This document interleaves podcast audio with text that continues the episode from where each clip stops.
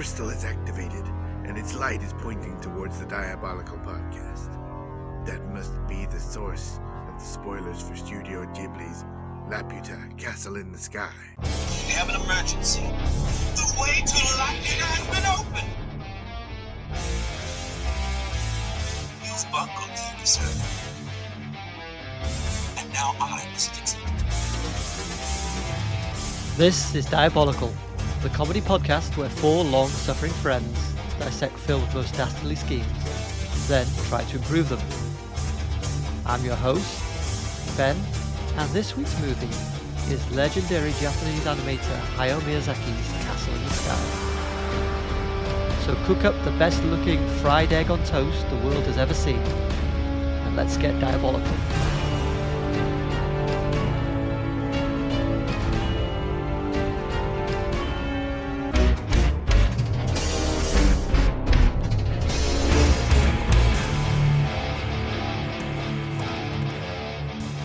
And welcome to the show. I'm here with three dusty old miners, otherwise known as the Panel of Peril. Please introduce yourselves and tell us what is your favourite anime? Gaz, we'll start with you. I'm Gaz, and my favorite anime is by Hayao Miyazaki also, and it is called Spirited Away.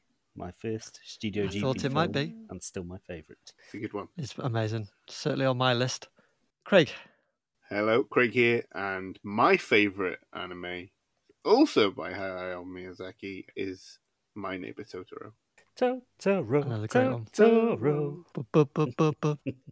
and Cinemaster. Introduce yourself and tell us what is your favourite anime? Hello, Cinemaster here. I don't know whether, whether I have a favourite anime, but I, I like dipping into it regularly. And what I'm currently watching on Netflix is really very, very, very good, called Omni Mushu by a supervising director that we are familiar with here, Takashi Miike. So I'm enjoying Ah. that very much, and I can certainly recommend it to the panel and all our peril pals. Very good, thank you. It's on the list. Uh, for me, I have just watched the finale of my favourite anime. That is Attack on Titan. yes, Dylan told me it was the finale the other day. Uh, It was an absolute belter. Was it? It's an emotional roller coaster of a series. So many twists and turns. Yeah. You kind of th- you think that a lot of these twists come out of nowhere, but then when you actually go back, you see that every single thing has been breadcrumbed. Mhm. Things that you just didn't notice on your first watch, and it's it's wild. It's uh, it's very well made. If we weren't going by a strict definition of what anime is, I might have said the TV series Avatar, Legend of Aang, and Legend of Korra, but they're produced in the USA, so you know, But I mean, they're so heavily influenced. I think yeah. I think we can we can allow it, and they are great series, both of those. Mm. I didn't finish Korra. Oh, didn't you? I think we stopped about Hmm. halfway through the second season. Yeah. Great ending. Great ending. Very good. Yeah. I've also um, dipped in a, in and out of Full Metal Alchemist as well, which I really like. So Hmm. um, I've heard of it. And I bet we're all fans of Akira. Who doesn't like Akira? yeah, I haven't seen it for a long time. I haven't seen it. uh, Probably the last time I watched it was with you guys. I've watched it a few times in the last kind of three years because it had a remaster that's really good. So it's like giving it a new lease of life. It's a stunning remaster. I mean, you here you see a lot of people on those kind of bikes. Mm. They're still very popular. Not not quite as futuristic, but that kind of shape, almost like a teardrop shaped bike. Yeah. you- Although I have not seen um, Attack of on Titan, I like the way the title rolls off the tongue.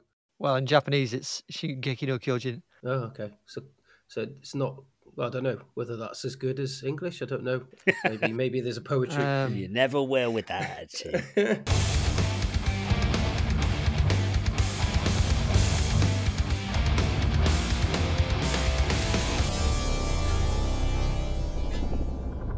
Later, we'll be competing to see who can come up with the most diabolical scheme and earn performance enhancing peril points for the season 4 leaderboard.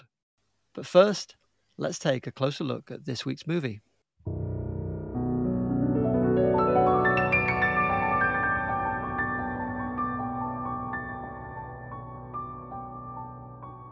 Tenku no Shiro Raputa, released in English speaking markets as Castle in the Sky, is a fantasy adventure from Japan's anime behemoth Studio Ghibli. Written and directed by the studio's most illustrious co founder, Hayao Miyazaki, it tells the story of Pazu, a young miner who dreams of finding Laputa, a legendary floating castle. When he meets Sheeta, an orphan girl who possesses a magical crystal with unique markings, the two embark on a perilous journey to find the castle and save it from those who would exploit its power. Released in 1986, Castle in the Sky was Miyazaki's follow up to 1984's Nausicaa of the Valley of the Wind, and the first official release under the Studio Ghibli banner. It was a hit with critics who praised its lush landscapes and imaginative designs, as well as its explorations of themes such as environmentalism, friendship, and what can be achieved when we're determined enough to follow our dreams. As critical acclaim grew, so did its takings, overcoming early box office disappointment to gross more than $150 million worldwide through subsequent re releases and home video sales, far in excess of its $8 million budget. To me, Castle in Sky is a timeless classic that continues to amaze audiences of all ages and is a must see for any anime or fantasy fan. But does the panel agree? Craig, did this movie make you want to fly up high in your little homemade flying machine? Or did it make you want to harness the destructive power of a legendary castle to destroy Earth? Well, like Miyazaki-san himself, it made me want to make a little plane and fly up high. I think every film directed by him that I've seen contains a piece of this, but what I love about his style is how detail oriented he is. He loves the way things work, like machinery. Yeah. You always get a good look at the engines that power things. He's obviously fascinated with flight. Also, as you mentioned earlier, food. You always get these like, dwelling shots on, on food and the, the family stuff that comes into all the films. But this one, in addition to that, is obviously a brilliant kind of adventure romp.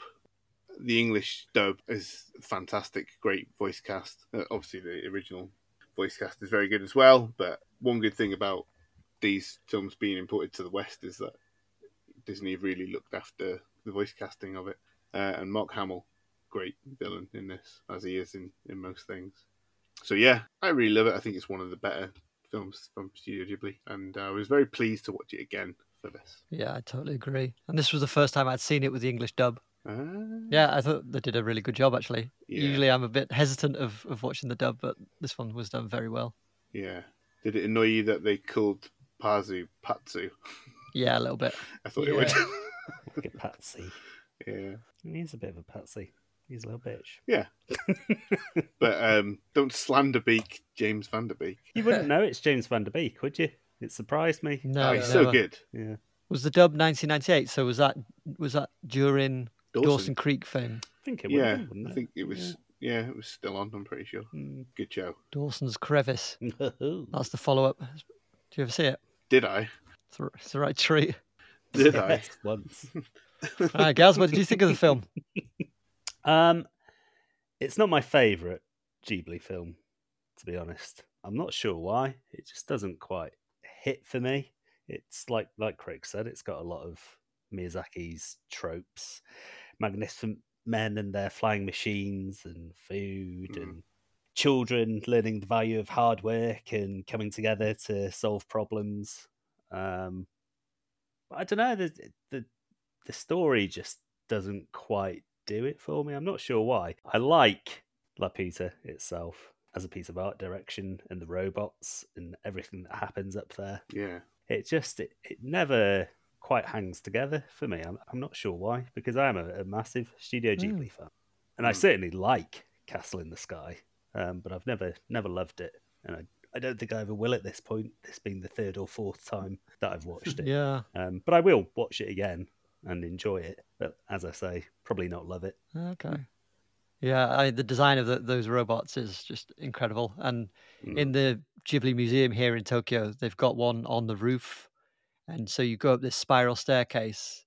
You go kind of outside the museum, up this spiral staircase outside the building, and on top, and they've built like a little, like a, a little Laputa, if you like. It's it's all paved and a, like a little rooftop park, and then there's this full size statue of the robot. That's it. It's, it's pretty Nice. impressive. It's obviously had a design wise a huge influence on the Legend of Zelda series, especially the recent one, Yeah, for sure. which is cool. All right, Cinemaster, please tell us what did you think of the film? I had a big problem while watching this film, and it wasn't the film; it was me. I've been pretty poorly, as I've said from the outset, so I definitely didn't absorb everything that this film had to offer. But um, Yeah. I did. En- I definitely did enjoy it. I, I, but I was just not in a, a a good frame of mind to fully appreciate what it was. Um, it was my first viewing as well, so Oh, really? yeah, I, I, I hadn't I hadn't heard of it before, but I did. There was loads of la- aspects that I'm sure we'll talk about. I I thought it was uh, one of the first notes I made is uh, just about the film was uh, Laputa is very pretty. The whole film, I just thought it was. Yeah. I put basic stuff like that because I was just like, oh, this is quite nice. And that my my last note was, uh, the gardens have survived, and then dash a nice film. and that's it. So, and all I've got is about two thirds of a page of notes. And I just thought, oh, it's such a bugger that I hadn't seen this. Not a film that we haven't watched before, because then I could have probably waxed a bit more lyrical Yeah. about the finer aspects, and probably the the, the uh, it deserves a lot more than what I'm um, giving it here. Well, my thoughts uh, on the film are more closely aligned with Craig. I, I love it, and it's my favourite Ghibli film. It's the one me and Mina uh, bonded over many, many years ago, and we still watch it from time to time. Uh, yeah, I had to buy the Blu-ray to get the English dub to be on the same page as you guys. So it was actually cheaper than buying the the all Japanese version, which is crazy. It's very rare that an imported version is cheaper than the, the original. Yeah, we're lucky in the UK. They're on they're on Netflix, and they usually have both audio tracks on there, so you can choose, which is very Well, cool. that, that's why I, I hoped that they're on Netflix for you. Um, Hmm. For some reason, it's they're they're not streaming here. They're very very precious with the the copyright over here. I mean, it took a lot of persuading. They just opened a, a Ghibli park down in in Aichi, Ken, um, not far from Nagoya, and took a lot of persuading for Hayao Miyazaki to to okay that. yeah, It was only when he was told it would totally fund his new film, the the Boy and the Heron, yeah. that he he was got totally on board and and okayed it. That looks amazing, by the way. Yeah, another good uh, English voice cast they announced this week and showed the the trailer with the dub on it. Oh, the Boy and the Heron's amazing. It's a great film. It's a really great uh, Yeah. send off. Oh, no, he's doing another one now, isn't he? Yeah, Oh, is he? Yeah, they already announced he's he's making at least one more. yeah. Oh, wow. Okay. Yeah, it's cool. I was surprised that you didn't enjoy this more, Gaz. I think of the studio's output, it's got one of the kind of tighter, more traditional plots. Mm. The sacrifice of the ending, although obviously they survive, is one of the most moving things I think I've ever seen in a in an animated film. You know, not counting the Studio Ghibli real fucking tearjerkers, which we probably shouldn't talk about because they're too upsetting to talk about. Mm. You know which ones I'm talking about. Grave for Fireflies. yeah, yeah, that is a that is a heart wrencher. It's a one time only watch. yeah, Yeah. it is. Yeah. That and Requiem for a Dream. Yes. yeah, you know I can't watch that again. I think I've talked about it on the pod before. But yeah, Castle in the Sky, also just really cool, you know. It's, I really love the fake out that you think the pirates are going to be the, the villains. And then, Yeah, that's so good. well done that. Yeah. yeah. And uh, just all the, the craft designs, like Mosquito personal jets they have and stuff. It's really fun, all the dogfighting. I think it's just a really good kind of traditional story. It reminds me of stuff like Tintin and Rupert Bear a bit, which I, I Yeah. really love that kind of stuff. Yeah, for sure. And you know, as as you mentioned earlier, Craig Miyazaki's fascinated with flying machines, and Yeah. he also thinks of himself. I guess his spirit animal, you might say, is like a pig, which is why Porco Rosso is Mm. is like a lot. Yeah. A lot of it's about him. Right. Mm. Have you seen you seen the English dub of that? No, Oh, it's Michael Michael Keaton. Keaton, it's fucking great. Billy Crystal. Billy Crystal, indeed. Been a while since we've had one of those.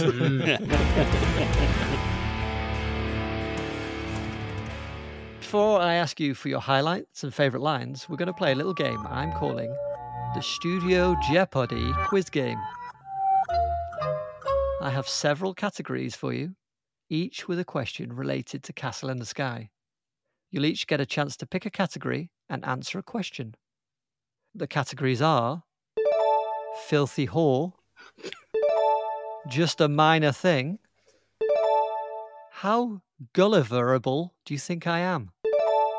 I'll buy that for a dollar. And all play. Cinemaster, could you pick a category? Now remember, all play, is going to do it anyway, and it means everybody has a go. Don't pick it. Just a minor thing. Was that one? Yeah, that was one. Yes, Yeah. okay. Cinemaster. hmm That's me. Which European country inspired the architecture and structures seen in Castle in the Sky? Um, I would say Vatican City, It's a really good guess. The answer is Wales. Wales. Wales, Wales. Portmeirion, perchance. So Miyazaki first visited Wales on a research trip in 1985 when the film was in early stages of production. He took inspiration from the architecture, and as a result, some of the structures seen in the film resemble Welsh mining towns. So, particularly that Mm. town where they have the big scrap, the mining town, it's kind of like a, a street. That Yeah. was heavily inspired. I think one of the places he went to was Blaenau Ffestiniog. so, if you th- if you think of Blaenau, it's got that that kind of main road down it with the houses either Mm. side Yeah. Mm. yeah, that was a that was a big influence for him. And he also, while he was there, he also witnessed the coal miners' strike, Huh. and so these experiences you see they reflect in a lot of the characters in the film. Mm. You know, Mm. a lot of them they kind of labor through poverty, but they'll Mm. still really enthusiastically protect the protagonists through Mm. the various aggressors. Yeah. And so that was really heavily inspired from that. Cool. Interesting. All right, Gaz, would you like those categories again? Uh, was there U Whore? Was that one of them? Yeah. Filthy whore. Filthy Whore. Yes. Let's go with that one. So Tenku no Shiro Laputa was renamed Castle in the Sky for English markets. But why wasn't Laputa included in the English title? Ooh, um, uh, ooh. Is it because? is it because? Could I'm be. Trying to, I'm trying to pretend that I don't know. Is it because? Hmm. Uh, maybe because in Spanish, puta means bitch or whore, Whore. It means whore, yes. Oh yeah, yeah, puta. as in te quiero puta, I love you whore. Exactly. so the distributors was worried about the confusion with the Spanish phrase Laputa, which literally means the whore. so what's that sauce that's called puttanesca? What, what do you think that means? whore sauce. you saucy whore. All right, Craig, Uh, how gulliverable do you think I am? well pronounced. From which classic book is Laputa Castle in the Sky taken? Could it be Gulliver's Travels? Because if it isn't, Well done. It is Gulliver's Travels, the 1726 book by Jonathan Swift. I thought it was going to be the Torah. Yeah, and so in in the book, Laputa is inhabited by narrow-minded scientists and philosophers, Oh, right. and it has an adamantium base which can be maneuvered in any direction using magnetic levitation. adamantium, eh? Wow. Holy mackerel. Well, I never. Yeah. Quite something. The only version of Gulliver I, I know is the Jack Black one. So if it's not in that, I don't know. The definitive telling of the story. exactly. No, I've never seen the Jack Black one. It's very good, actually. I remember watching a really good TV version of it with Ted Danson. Do you remember that? It was on Yeah. like, Oh, Channel yeah, I 4 do. in the 90s. Yeah. Yeah, that was great. Right. This one for a bit of fun. I'll give you, I'll buy that for a dollar. So, to cover the rising production costs, Japanese companies Toshiba and Ajinomoto, which is a huge uh, food production company, were brought in as sponsors, though they were barred from using actual footage from the film to promote any tie in products. But can you name any of the tie in products that emerged from this partnership? Uh, well, Lappy Tango. oh, you're very close. There was a light fruit soda Ooh. called Laputa juice. nice. Oh my god. Sounds good. and they did they did like a live action Laputa commercial. Wow, that's impressive. Yeah, it's mad. It's online. So it is literally bitch juice. The Whore whore juice. juice. Oh, god damn it, I keep on getting it wrong. Yeah. Any other guesses? Um, ready-made fried egg on toast style sandwiches. Oh my god, can you imagine how disgusting they'd be? I would eat that. Yeah. I'd eat the shit out of There's that. got to be a fried egg on toast vending machine somewhere in Japan. it's got to be a thing. Yeah, I'm yet to find it. they're like the the ancestors to rustlers. They are, aren't they? Those kind of things. Okay, now. Uh, so there was a Laputa telephone service in collaboration with NTT, which is the, the, the BT of Japan. We never, never would have guessed that. Yeah, mad. Absolutely mad. And then Toshiba sold Laputa themed My Dream video disc players. Oh wow, Hey, Yeah, I know. It's like the wildest tie in products I've ever heard. is that like Laserdisc? Yeah, I think it must have been like Laserdisc before DVDs. Very much the uh, the Spaceballs approach to uh, merchandising. That, exactly. yeah. All right, and for the all play, you're all going to have a chance to guess this. So, Studio Ghibli is known for its high quality, hand drawn animation, and Castle in the Sky is one of their most visually stunning films. But how many hand drawn frames were created for the movie? Ooh. 10,513. Two hour film, isn't it? Yeah, Yeah, wow. So, 24 frames per second. Seven and a half million. that's a lot. Uh, I'm going to go somewhere in between. I'm going to say 34,716. Well, you're the closest, Craig, but you're still not that close. It's 160,000 hand drawn frames Oh, animated by a team of 100 animators. And it took around two years to Amazing. complete. So they ran out of steam at, at the end with the end credits bit where they've got that really shit looking planet Saturn in the background. Yeah. So someone was like, "Should we draw a planet in here?" Oh fuck! I'll get. There you go. I'll do. Lazy Miyazaki.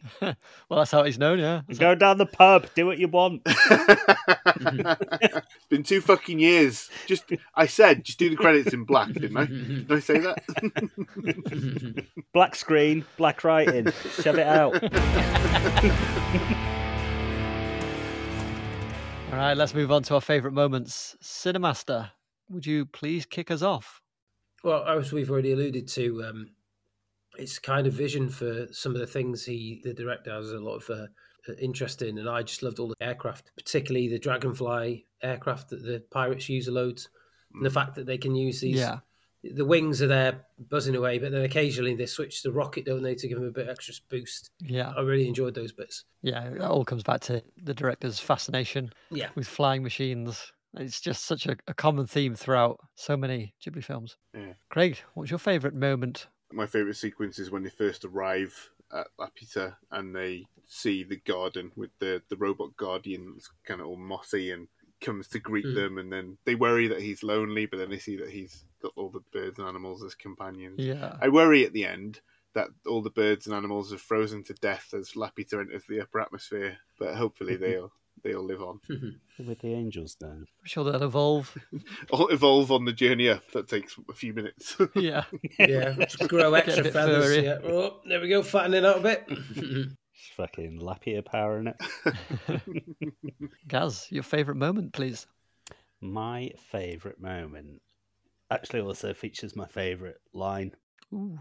which is when the Sky Pirates are searching town for Sheeta and Patsy, Mm. And Yeah. they're, they're questioning everybody. And he gets into a fist fight with the other big mustachioed fella. Uh, It's- You've got it. my favourite line. just the staging of it, first of all, how they're just slowly taking it in turns to land haymakers on each other, just Yeah. absolutely Yeah. knocking seven bells out of each other. And then I'm going to get this line in before Craig does. Mm, It's my favourite line as well. Just before they start exchanging fisticuffs, the child says to the other guy, "Make your shirt explode!" And he like, Yeah, tenses all his favourite line. muscles, and his moustache bristles, And and his hairy chest explodes out of his t-shirt. Good stuff. Yeah, it's great. Well, since we're into favourite lines, Cinemaster, did you have any others? No, I didn't because I thought nobody's going to be as childish as me just to pick that one. So I thought I'll just write that one What down. more fool you? but obviously, I, I keep very good company, don't I? So there we go. Yeah. What about you, Craig? Do you have a favourite line? Yeah, well, that was mine, but I'll pick one that is the response in that exchange, which is when his wife says to him of his ripped shirt, I'm not mending that, I hope you know. That's great. So my favourite line in Japanese is muska at the end where he can't see. Mm. You know, in English he says, My eyes, I can't see. But it doesn't have the impact. In Japanese he goes, Mega, mega. like, my eyes, my eyes. it just feels such so more impactful and it's really like a really famous line. It kind of loses that in the English translation, sadly. Mm, that's a shame. In the English dub, my favourite line is um, from Uncle Pom. He says, The earth speaks to all of us, and if we listen, we can understand. Mm. I really like that. Yeah. What did you guys think of the soundtrack? How does that rate against the great Joe Hisaishi soundtracks? It's um, instantly identifiable. notice his, even if you didn't know it was a Ghibli film, Mm. if you closed your eyes when you hear the pianos coming in, the sort of wistful, nostalgic, slightly mournful pianos with the strings behind it. Yeah. It's uh, he's got a very instantly identifiable style that's unique in each film. But um, yeah, he's a, a tremendous composer, and this is uh, Yeah. this is certainly a great score. It's, it's a really popular one here, and you know, if you go to karaoke, someone is pretty much nailed on. Someone's going to sing a Ghibli song of some kind. Yeah. Sometimes they they do English language versions of the songs as well. Oh, really? Yeah. Ponyo's about the only one I know. Ponyo, Ponyo, little fishy in the sea. Yeah. Is that what it is in English? Yeah. yeah. Oh well. Ponyo, ponyo, ponyo, saka no no ko. Which fish means yeah, little, small fish, little fish. For Totoro, they do, hey, let's go. Ah, okay, yeah. It's- I think in Japanese it's aruko. It means just walk. Yeah. It's like a marching song, that isn't it? Yeah. Aren't they actually marching on screen as Yeah. it's playing as well? Let's Yeah. walk. Well, yeah, it is. It's called the sampo, so it means like yeah, the walk, walking song. basically. Hmm. Did anyone notice on on Laputa the little Easter egg of the the flying foxes from Nausicaä? No. Uh, yes. The one climbs up on the robot, doesn't it? Yeah, exactly. That's Yeah. what Nausicaä has as her little pet. Yeah, that's really cool. It's been many, many, many years since I've seen that one. Pre children. Creepy with the giant fucking bugs. Uh, remember watching through the Ghibli films with my kids yeah, years ago, and we got to Princess Mononoke, and I'd forgotten that it's a bit a bit more gruesome some of the, than some of the others. Mm. And this arm just gets shot off by a bow. Yeah. Uh, maybe we'll watch this one another time.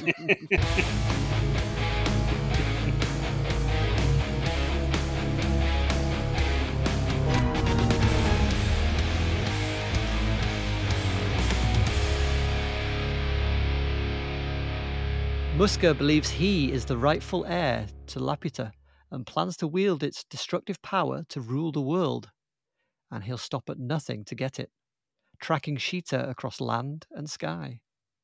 Craig, what did you think of Muska's plan?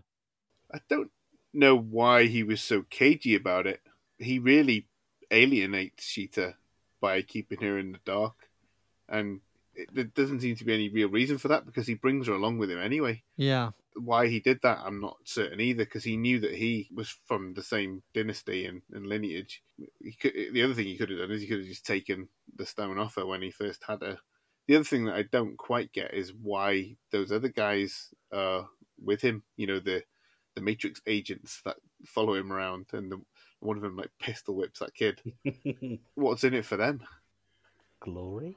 Obviously, the army don't realize that he's uh, in it for himself, so that explains their involvement. But those other guys, they seem to know what he's up to. Uh, generally, I think it's a pretty solid plan. It's another one of those where people who don't care about anything don't understand people who do. So I think he could never have predicted that Sheeta and Pazu would have the guts and the heart to basically sacrifice their own lives to save everybody else. Yeah, Which, as we know, doesn't ultimately doesn't happen. But they didn't know that. yeah. His lack of trust and empathy is is his downfall. But pretty good plan. Right. Yeah. They don't make films like that with the, like uh, with um, films where they do self-sacrifice these days. They're very few and far between, don't they? Really, and you see it a lot more back in the eighties. There used to be like plots where they would deal with tough subjects like that. Somebody'd have to give their life and blah blah blah. But th- this film, like, like you say, um, there's, a, there's a lot of heart to it. There's a much more humanity going on than you've than it first appears, especially as all the twists evolve throughout the, the whole the whole film. Yeah. Well, the famous one of of this generation is Avengers, isn't it? With uh, Iron Man. Yeah. Although he they're about to ruin that, aren't they? He's coming back, supposedly. He's coming back. Is that a spoiler for Avengers? Yeah. Are you gonna watch it? Are you? No. No. oh, you will be at some point. yeah. Yeah, going back to, to Muska there, Craig, what, what you said, Mm. I think he doesn't know what she knows, or maybe he has a vague idea that she might know some of the spells that activate the stone, Okay. which is why he doesn't just take it off from her. Yeah, maybe. Gaz, what are your thoughts on the plot there? Yeah, he's a dickhead. He, uh, he should he should have just taken the stone when he had the chance.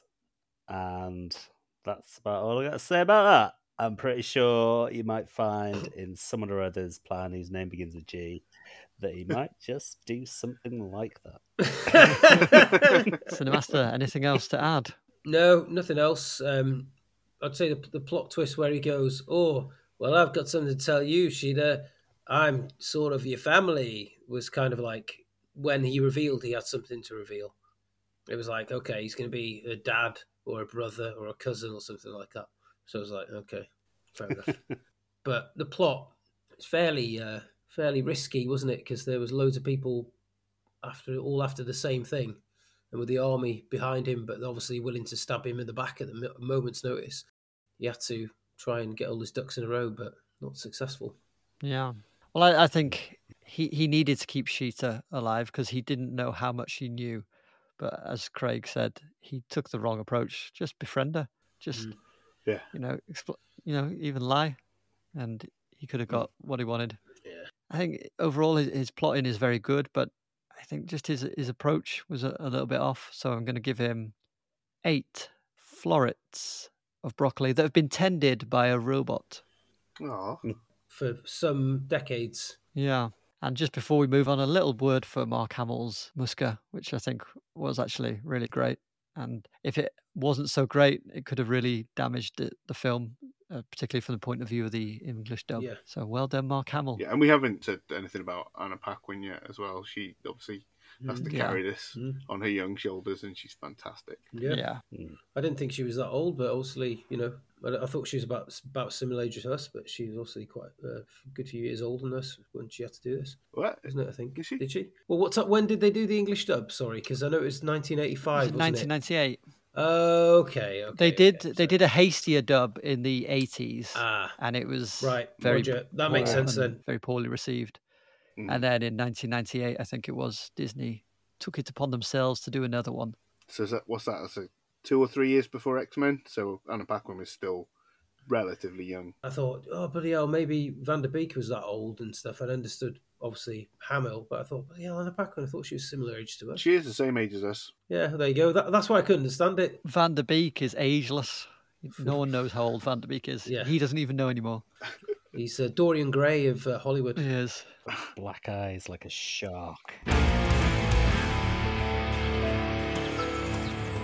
Before we move on to the competition round, we'd like to ask you to take a moment, to hit subscribe, and leave us a five star review on the very platform you are listening on, preferably Apple.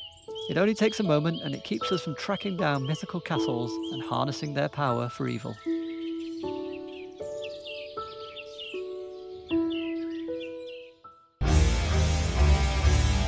This is the part of the show where we compete to see who can come up with the best evil scheme to earn those most holy of holies peril points for the diabolical leaderboard.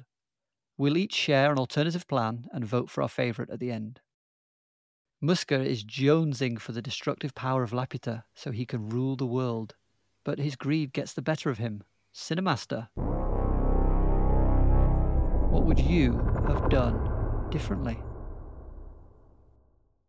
Hurry up. I've got all night. He's so slow. Mine would have been finished by now. Well, I did tell you I was ill when I when I was watching this, and I did the plot. All right, fucking Spike Milligan over here.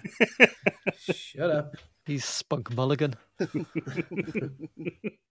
Muska is a man of many talents, secret talents.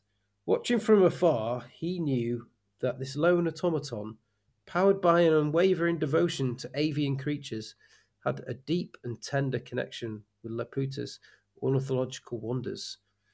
Also, a similar connection to the weapon system of Laputa. Muska meticulously crafts an illusion, presenting himself as a passionate and kindred spirit when it came to the feathered denizens of Laputa's floating world. Do you know approximately two thirds of all the bird species are found in tropical rainforests? muses Muska. Many birds, such as starlings, sings notes too high for humans to hear, he adds. day after day, Muska wanders the gardens of Laputa, whispering sweet, ornithological words to the mechanical guardian about his love for birds, their graceful flight, and their enchanting songs. The average man would need to eat about 130 kilos per day if they had a metabolism of a hummingbird, he f- informs him. He spends hours observing the city's magnificent avian inhabitants, all while subtly infiltrating the robot's programming and exploiting its trust. Within a few days, Muska's pretense grew more convincing, and the Guardian robot's defenses slowly eroded. Time to execute his coup de grace. Perhaps the saddest fact I know of birds is that billions die each year due to human activity, said Musker, dropping his head and wiping a tear from his eye. If only there was some way to prevent this totally unnecessary murder, says Muska as he blows his nose into a hanky.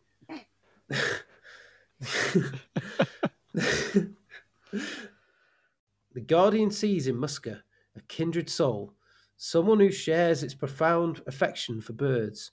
Gradually, Muska persuaded the robot that granting it access to Laputa's advanced weaponry was essential to protect and nurture the bird population across the globe and prevent the deaths of billions. Like all AI, the robot sees mankind as the threat to the continuing survival of his avian friends, and it also has the power to override any system. Convinced of Muska's sincerity, he grants him access to the state of the art Bang Bang. That's all I got. But isn't Musker part of mankind, whom the robots see as the true threat? Yeah, but he's he's convinced him. He's absolutely convinced him. This is the only exception. There's some good bird facts. Mm. How did Muska get to Laputa? Um, he rode on a hot air balloon following some starlings. Oh, they knew the way. Yeah, and he had, you, you know, the bungee cords you used to get in like the back of your car to secure loads. Yeah. He had a propeller on a on an axle.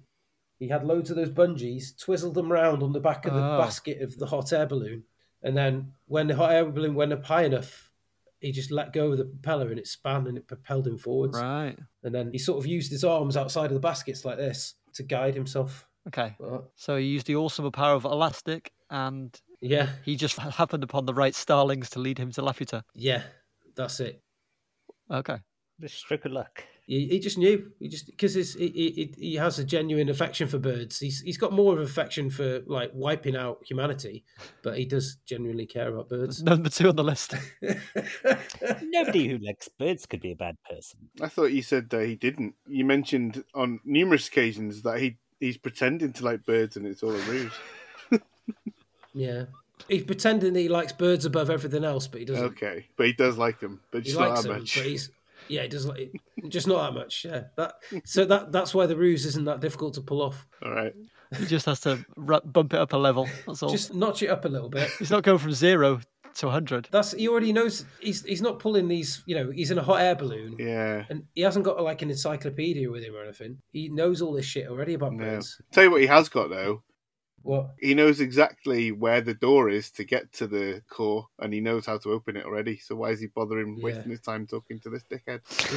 The uh, Go yeah, the robot. He's lonely. Who lonely. Yeah, he's lonely. Okay. He's been wanting to tell people those bird facts for years. He was trying to tell the army blokes.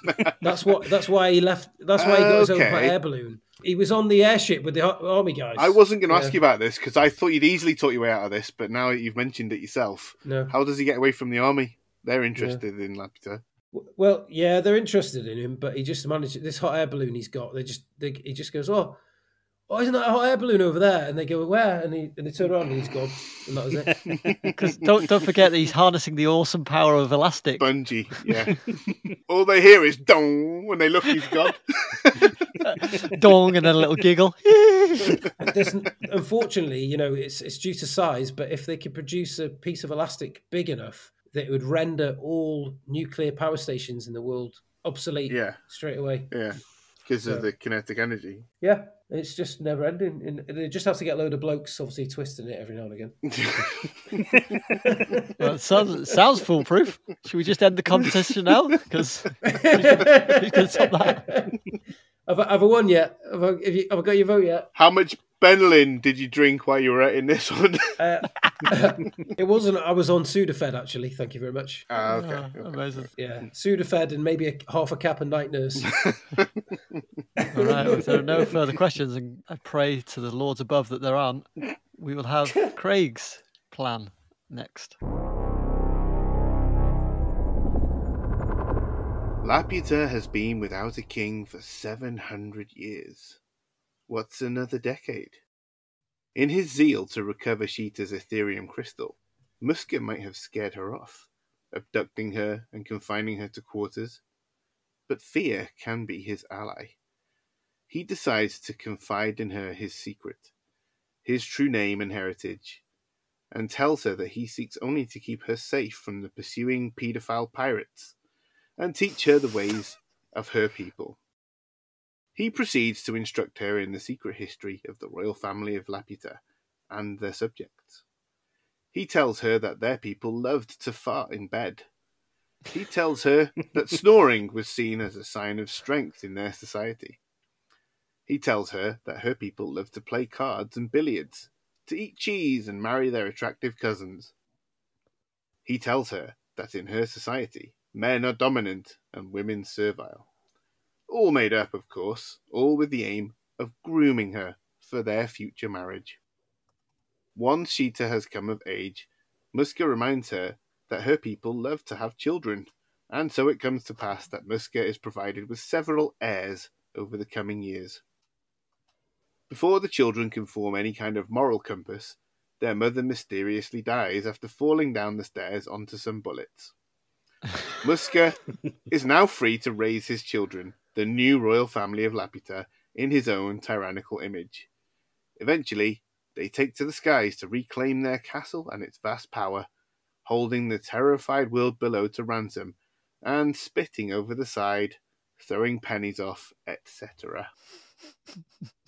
So he marries Sheeta, but Mm. so he waits a few years, Mm. and he's still not going to Laputa in that time.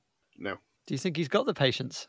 Well, that's what I'm saying. Lapu's been without a king for 700 years, and Muska is well aware of this. Yeah, And yeah. I'd say he's, what, mid 20s in this, so he's got time to play the long game. He's jonesing for it though, isn't he? But this is the thing he he needs to have patience because his lack of patience is his undoing. Right. So, knowing that, I'm approaching it from a position of he has to have patience, and that's the way to do it. That's interesting. Lack of patience leads to unpatience. Right, at least to outpatience. Yeah. Yeah. And then Mm. you're Clever. in a world of hurt. Oh. Yeah, it is weird those pedo pirates, isn't it? It's a bit weird, isn't it? Yeah. Where they go, I'm in love with you. And it was like, well, okay. That's one odd uh, sequence of the film. I don't know how old she's meant to be. I'm guessing it's just that anime and manga tradition of drawing young women to look slightly childish. I think, isn't it? I think they're Yeah. probably they are meant to be sort of well, you know, sixteen. Gaz, what are you thinking of there of Craig's plan? Did it did it resonate? Um. No, not really. That's a very damning report. Took too long. I don't like playing the long game. You got to bish bash bosh it. I read it in under two minutes. I don't know what you're talking about. No, no, not the amount of time it took to read. Oh, I for see. Playing the long game that Muska did. I- I think I think he knew Yeah. secretly there, Gaz. I think he was razzing you. Oh, Ah, dear. Son of a bitch. What a horrible in. bugger. Well, I'm just going to knock off a couple of points for Gaz for that comment. Right, Gaz, starting from a, a minus position, would you share your plan? Beep, boop, warp, says Muska from underneath the robot shell he has encased himself in. boop, boop, fatang, meow, boop. A small LED screen is affixed to this particular lopsided Tin Man. On that screen runs a translation of the realistic robot sounds that Muska enunciates. He imitates what he imagines the walk of a robot would be and wobbles his way over to Sheeta and her crystal. Ah, shit, my fucking knees! He accidentally exclaims as he clangs his knees on the inside of the metallic armor carapace. Sheeta and Pazu stare innocently and wide eyed at their new friend. Clang, beep, bloop, blap, beep, beep, he says to cover for it. Muska presses the buttons to start the LED scrolling the next set of pre programmed text. I need your crystal to help me protect Laputa from the baddies. The baddies! Sheeta tentatively hands the necklace over to her new robotic buddy. At that point, Muska can get the words for the activation spell followed by simply beating the young twosome into the nearest tree, like the Hulk does to Tim Roth, breaking their little hearts and, most importantly, their little bodies and internal organs. He is now free to harness the power of Laputa, wipe out the Sky Pirates, eat ice cream for breakfast, and rule the world with an iron fist. So it's basically he disguises himself as a robot and convinces her to hand over the crystal and the spell. Okay. How did he get the spells from her? He just beats her till she says them. yeah. Yeah, that's um, it's another dark plan, isn't it? A la, a la Goonies, where we're, we're, we're encouraging child uh, murder and maim. I don't know how recently you've seen The Incredible Hulk, but what happens is he Hmm. beats Tim Roth and he like rolls over Yeah. backwards and smashes back first into a tree. So that that's basically Yeah. what's happening to these kids. Yeah. Okay. Yeah, So if you're just going to beat it out of them anyway, why go through the whole rigmarole of it's the robot? Why not just beat it out of them in the first place? deliciously delightful to convince them that they've got a new friend. and then have that friend beat the living shit out And then him. hoof them. He's tittering away under there, thinking, I have made absolute mugs out of these kids, mugging them off good and proper. and then Wait till I wait till I throw him into that tree later. yeah, he's eyeing up the tree the entire time, just like eyes wandering over. I'm going to write at the end of my notes there: sadistic plus or minus question mark. I don't know. I don't know. Do you remember if the crystal guides them to Laputa with, without a spell? Does it just shine the way when she's on top of that turret? Does she not speak the magic words like for help, Oh, maybe. and that activates the robot? I can't remember. Yeah, I can't remember now I either. don't think so. Either way, beating the kids for what he wants. I think that's simple enough, isn't It's, it? uh, It's gonna work, isn't it? smacking kids about. It's a simple way to get a lot of things in life. hmm Can't do it these days. Not even Homer's allowed to strangle Bart anymore. For Christ's sake. Oh yeah, Ridiculous. So it's it's Political political, correctness gone mad. Really should have stopped doing it years ago. Just quietly. Not allowed to smack your kids in Wales. I don't think there's any specific law here in Japan. You're allowed to leave your kids. There's no rule for leaving your kids at home here. You can leave them at like two, three. Bloody hell. Yeah, Yeah. can you? Yeah. Jesus. We obviously we never did, but there's n- there's no rule for it. There's a really Remember- cool TV show called Big Enough where they follow little tiny fucking Japanese kids doing stuff like going to the shops on their own for the Oh, first yeah. time. Yeah. Yeah. It's so good. Wow. Climbing up Yeah. like 4,000 steps and they're like three years old. Jesus Christ. Only to get booted by a friendly robot. it's smashed straight all into the way his down tree like John Wick. Stump. All right. Well, if there are no further questions for Gareth, uh, okay.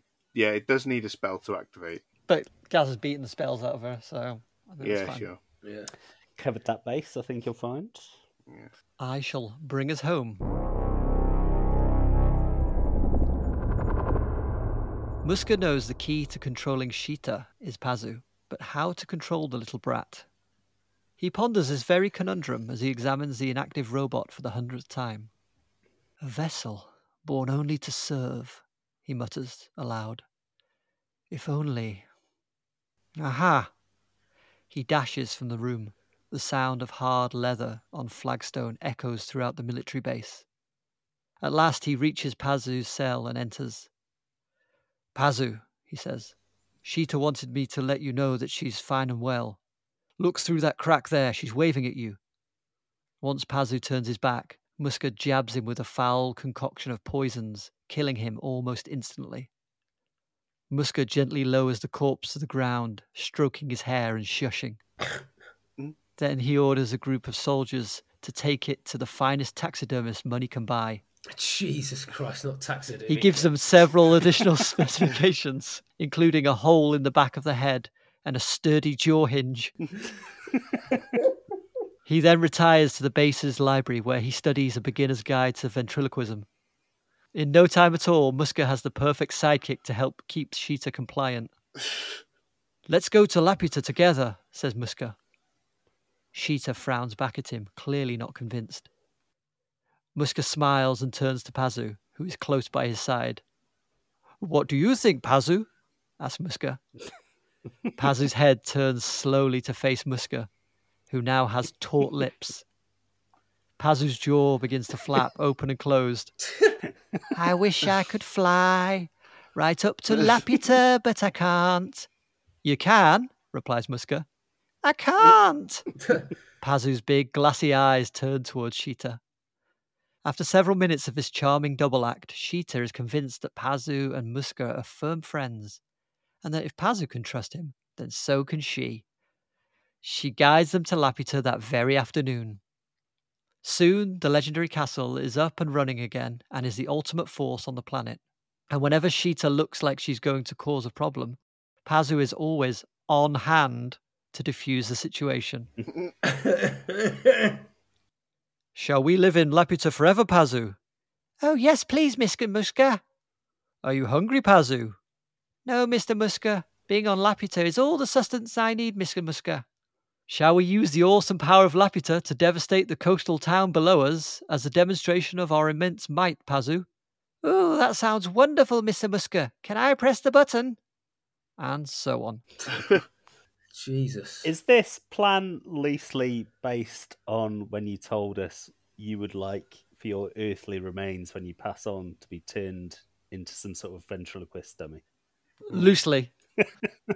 Okay. Like, that comes to me a lot, that. I really would love that. That'd be amazing. And remind me, when we did the Psycho episode and I posited that one could stuff a, a, a human and use its taxidermied corpse, did you vote for me that week? Yeah, I think I did. Did you question whether that would work? No, I don't think I did. I don't think I had any, any questions. Jesus Christ. This is going to the finest taxidermist. Don't forget. Oh, the finest. Oh, yeah. Okay. Yeah. Uh, not just a hick tower. No, Norman not. Bates is just an amateur, like a hobbyist. Yeah. Do you think at any point that Sheeta might question Pazu's sudden change in attitude and her, um, Hinged jaw. he seems a bit less sprightly than he used to. Could you dramatise that conversation, please, for us? I'd like to hear that. Questioning Pazu why he's why suddenly he's he seems very different towards her and taking Muska everywhere he goes. Pa- Pazu, what's the matter? You don't seem as genki as usual. uh, well, uh, well, Sheeta, it's all those years of working down the mine. It made me very tired. Now I'm having a nice long rest, and my friend Mr. Muska is holding me up. He's such a kind man. Take him to Laputa quickly.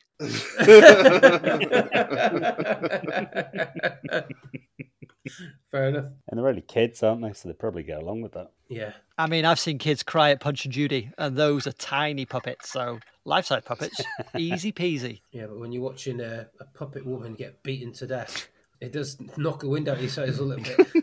Oh, there's a dark puppet show in it. it doesn't happen now, though, does it? No. Before he starts beating her up, it goes down, you just hear the sounds, don't you? Apparently. Uh, okay, yeah, that's better. Yeah, just, just keep it in the kids' minds. And the screens. Let them picture them beaten. just as long as there's violence, but it's behind closed doors and people can hear it but not see it. That's a lot less damaging than actually seeing violence because then it's what it's doing. Then is it's making it a taboo and nobody wants to talk about it.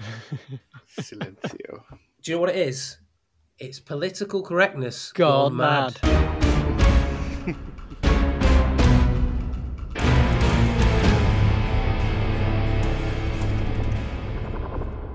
Well, if my calculations are correct, those schemes were absolutely diabolical.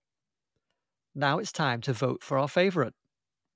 As a reminder, we had the Cinemasters cold medicine induced something or other. I was going to say I can't. I can't wait to hear what he's going to say about my plan. Ornithological, uh, whatever you know. the Cinemasters' ornithological fandango, Craig's gruesome grooming plan, Gaz's robot surprise, and my ventriloquism plot. Remember, each vote is worth exactly one point for the leaderboard. No more. Come on, guys.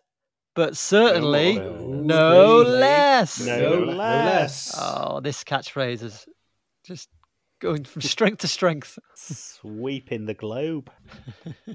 Cinemaster, could you tell us who you have chosen this week? Well, I went for the plan that delivered instant results, so I've gone for Gaz. Oh, Very wise. and Gaz, who have you voted for? Well, as coincidence would have it, I've gone for the Cinemaster. Oh. I believe appealing to the robot's kind of nature would probably pay dividends. very Yeah. good. The kind folk. Doesn't work for uh, Sheeta, of course, when she tries to do that, but who knows? She, she didn't know any bird facts. That's a problem. That is the difference. she didn't know that there was there's that you know to eat to be eat as much as hummingbird as a person. You have to eat 130 kilos of meat. That is a lot. That's a hell of a lot. I had a really big kebab the other week and I didn't have anywhere near that much meat in it. All right, Craig, who have you voted for this week? Well, against my better judgment, I voted for kicking them into a tree. Uh, Gaz. Ah. It's a bloody clean sweep for Gaz this week because I have also voted for Oh, Gaz. Look at him. Oh my word. So there we have it. Gaz, what does that do to the diabolical leaderboard? We've got big changes afoot. Still in the lead is Craig with 16 points.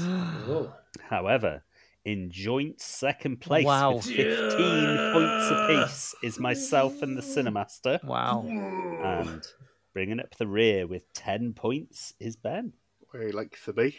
Wow. Yeah. Wow. I hate saying goodbye, but I love watching you guys leave.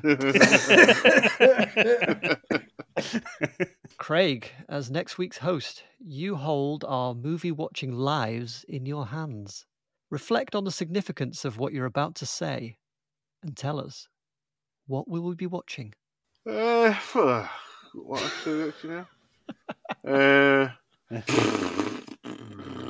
um, well, look, look, look, look, listen, look, look, listen.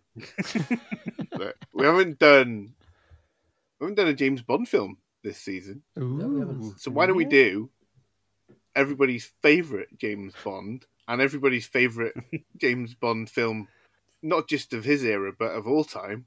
Tomorrow Never Dies. Uh, Oh. We're entering the Pierce Brosnan era, and we're shunning Goldeneye, his uh, his popular that's wild. relaunch of the series. I picked Tomorrow Never Dies because really like the uh, theme tune by Sheryl. Well, I haven't seen it, so Yes. it's, Ah, and uh, also Michelle Yeoh is in it, Yeah. which hopefully will bring some of that Hong Kong action that we in the West don't get enough of. Yeah. Well, that's it for another episode. Thank you for listening. Don't forget to follow us on your podcast platform of choice so you never miss an episode. But most importantly, leave us a wonderful review and tell all of your friends about us. It will give you something to talk about other than your kids, your job, or that massive bunion on the side of your foot that made you quit dance class. For more nonsense and movie chat throughout the week, follow us on all the social medias at Diabolical Pod. Join us next time when we'll be discussing this season's Bond film, Tomorrow Never Dies. And remember, those who run away steal the treasure another day.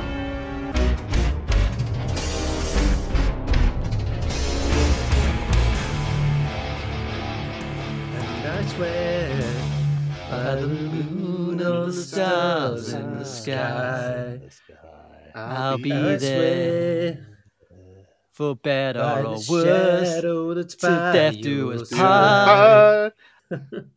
now, people won't be expecting that for a sing along at the end of no. Laputa. Aruko, Aruko, watashi wa genki.